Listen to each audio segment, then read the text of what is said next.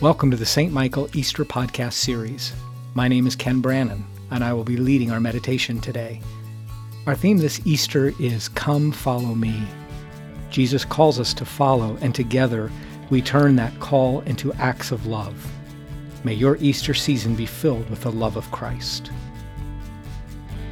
If then you have been raised with Christ, seek the things that are above, where Christ is, seated at the right hand of God. A reading from 1 Peter chapter 2 verses 11 through 25. Beloved, I urge you as aliens and exiles to abstain from the desires of the flesh that wage war against the soul.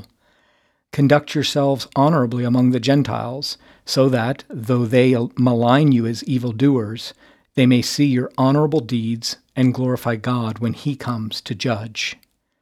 For the Lord's sake, accept the authority of every human institution whether of the emperor as supreme or of governors, as sent by him to punish those who do wrong and to praise those who do right. For it is God's will that by doing right you should silence the ignorance of the foolish. As servants of God, live as free people, yet do not use your freedom as a pretext for evil. Honor everyone, love the family of believers, fear God, honor the emperor. Slaves, accept the authority of your masters with all deference, not only those who are kind and gentle, but also those who are harsh. For it is to your credit if, being aware of God, you endure pain while suffering unjustly. If you endure when you are beaten for doing wrong, where is the credit in that? But if you endure when you do right and suffer for it, you have God's approval. For to this you have been called, because Christ also suffered for you, leaving you an example so that you should follow in his steps. He committed no sin, and no deceit was found in his mouth. When he was abused, he did not return abuse. When he suffered, he did not threaten, but he entrusted himself to the one who judges justly. He himself bore our sins in his body on the cross, so that, free from sins, we might live for righteousness. By his wounds you have been healed, for you were going astray like sheep but now you have returned to the shepherd and guardian of your souls. Here ends the reading. For it is God's will that by doing right you should silence the ignorance of the foolish. Why did I choose the reading from 1 Peter? I could so easily have chosen another, safer reading. I chose it because there's deep truth here that shouldn't be discarded. Through our life in Christ, we are set free from a cycle of reactivity and violence. But there's also a problem in this letter. For many years, this passage was quoted in defense of slavery. That's blatant misuse of Scripture and a misunderstanding of what the writer is trying to accomplish.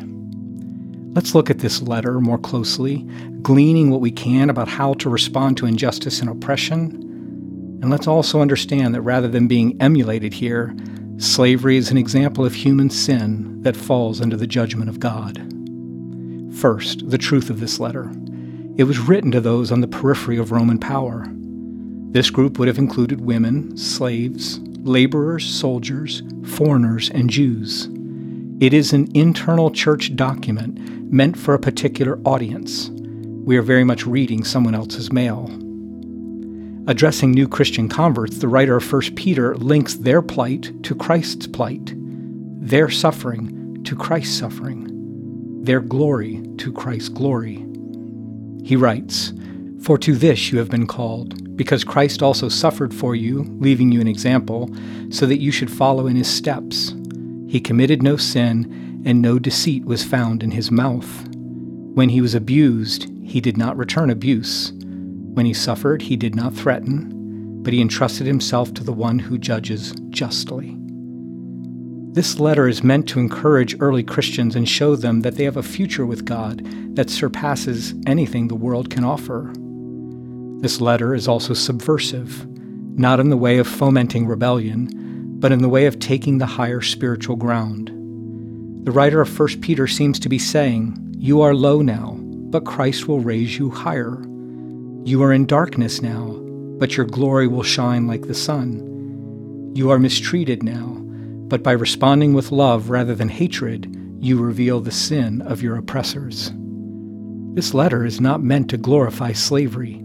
It's meant to remind the slaves in this particular congregation that their hope and identity lie in God, not the approval of their masters. If anyone understands what they're going through, it's Jesus.